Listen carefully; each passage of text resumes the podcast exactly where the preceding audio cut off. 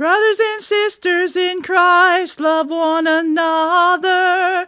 We need to let the Lord lead our lives so we don't fall away from Christ.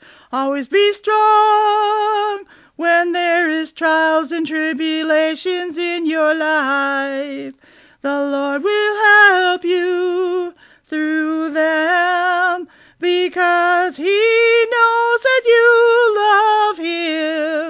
and he really knows you because he created you. He knows everything about you, so let Christ lead your life. Brother and sisters, love one another like Christ loves you.